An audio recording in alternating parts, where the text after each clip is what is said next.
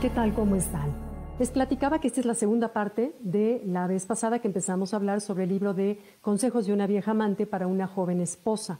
Libro que resumí, que rescaté lo que yo pensé que era lo más interesante de todo el libro y que lo publiqué aquí en el libro de Soy mujer, soy invencible, estoy exhausta. Pero bueno, en fin, quiero platicarles cómo hace unos años eh, fuimos a una boda, dos parejas de, de amigos y nosotros, para mi esposo y yo, y acabando la boda decidimos ir a bailar a un lugar de salsa, un antro de salsa. Entonces llegamos y estaba todo oscuro, nos dieron una mesita y ya que nos instalamos y empiezas a ver a la gente, de pronto reconocimos a un amigo que se acababa de divorciar hace poco y que estaba bailando con tres botones de la camisa desabrochada, la frente perlada, estaba baile y baile feliz con una muchacha muy guapa de pelo negro. Entonces ellos también cruzaron miradas con nosotros, se acercaron a saludar y claro, uno de los señores que se había parado para saludar les dice, oye, ¿gustan sentarse? Y que dicen, sí, sí, sí, sí nos sentamos. Entonces, bueno, ya te podrás imaginar que las tres esposas que estábamos ahí, que conocíamos a la esposa anterior, pues estábamos un poco como, eh, como un poco como la boca torcida, ¿no? Entonces, bueno, nos dedicamos como a observarla, las tres, y bueno, la verdad es que no pudimos negar después de estar, haber estado un buen rato con ella, que era encantadora la chava, encantadora. Y saliendo de ahí le pregunto a Cristi, mi amiga, le digo, ¿cómo viste, Cristi? Me dijo, no, hombre, no, no, no, acabo de recibir las lecciones de mi vida. Y bueno, nos reímos. Y bueno, lo que comentamos después es lo observar, quizás los que a nosotros, las casadas de muchos años, se nos ha olvidado.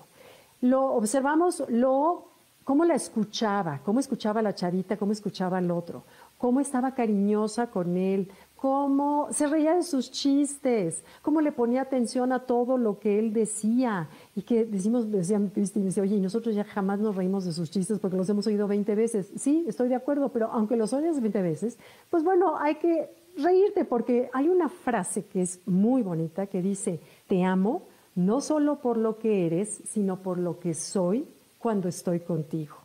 Entonces esta cuata estaba haciendo sentir al otro que era lo máximo. Entonces, bueno, esa es una razón de enamoramiento. Claro, eh, no sé qué cita sería si la primera, pero luego me enteré que se casaron y que ya no se vuelve a saber de ellos, no sé si siguen casados. Pero quiero aclarar antes de continuar con los otros cinco secretos de este libro, que no se trata de que sea una responsabilidad exclusivamente de la mujer, para nada porque algunas de ustedes me reclamaron que cómo, que el amante, que claro, que ellas que hacían todo el quehacer de la casa y que los niños y que la cuidaba y la planchada y los que, pero, y que el amante lo tenía fácil. Sí, sí, sí, sí, sí, estoy de acuerdo en todo. No se trata de eso ni de darle solo la responsabilidad a la mujer. Siempre en una relación de pareja el tema es de dos.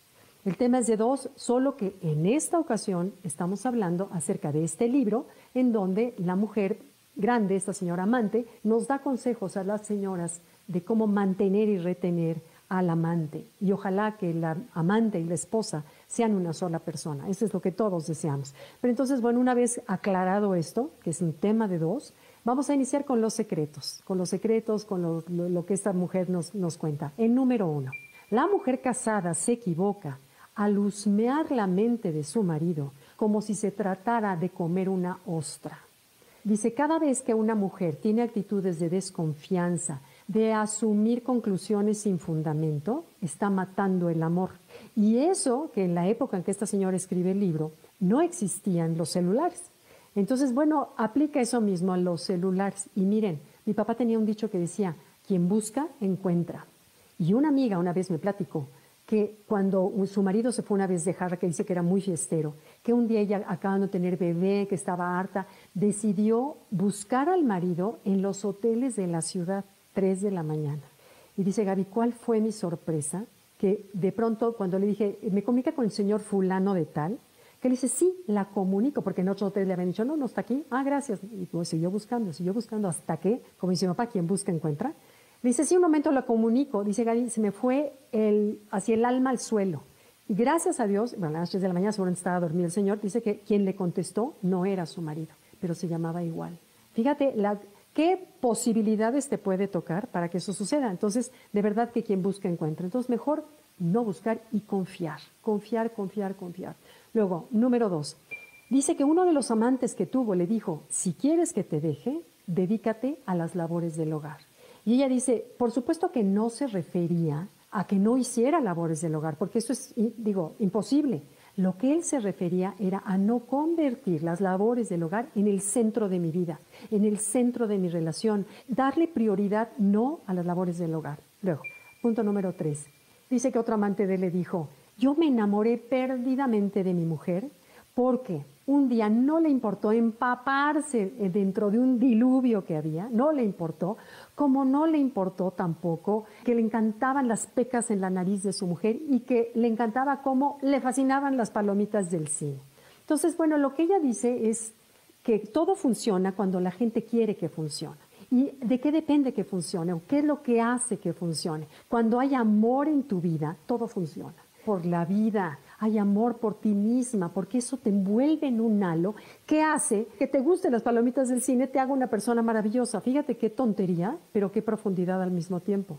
Cualquier cosa, cuando tú quieres que funcione, cuando eres alegre, estás enamorada de la vida, la gente no puede más que enamorarse de ti, aunque sea que te gusten las palomas del cine.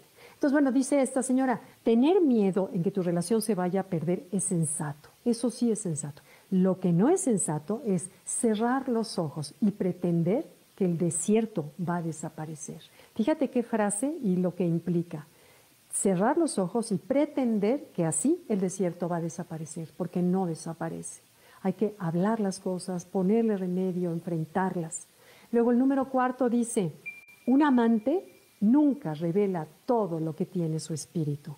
Cuando llegas y revelas todo, es signo de dos cosas, de inexperiencia y de inseguridad.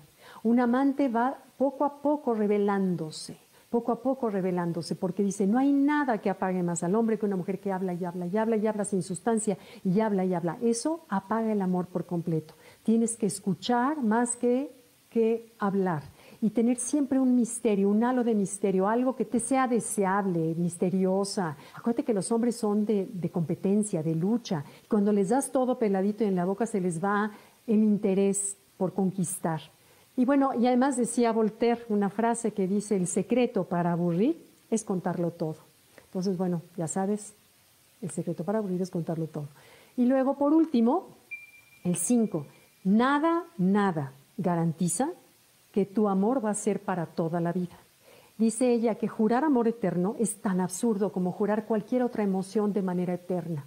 Dice, tú no puedes jurar tener alegría eternamente, no puedes jurar tener admiración por el otro de manera eterna, como no puedes jurar tener dolor o sufrimiento, etcétera, o temor para toda la vida. Eso no lo puedes. Lo más que puedes hacer es jurar, esforzarte por ser amada esforzarte día con día para que te amen, pero esforzarte tú, no el otro. Cuando tú te esfuerzas por ser amada, entonces el otro se enamora de ti. Y esto me recuerda una frase de un curso de milagros que dice, que es muy fuerte, ¿eh? pero dice, aquello que falta en una relación es lo que tú no has dado. Es decir, quieres que sean cariñosos contigo, sé cariñosa. Quieres que tengan detalles contigo, ten detalles. ¿Quieres que te escuchen cuando hablas? Pregúntate qué tanto escuchas tú y qué tanta atención le pones a tu pareja cuando habla. Entonces, bueno, termino con la frase que inicié porque creo que es muy importante recordarla. Es te amo no solo por lo que eres, sino por lo que soy cuando estoy contigo. Bueno, y contesto todas sus preguntas. Gracias por sus comentarios. Bye.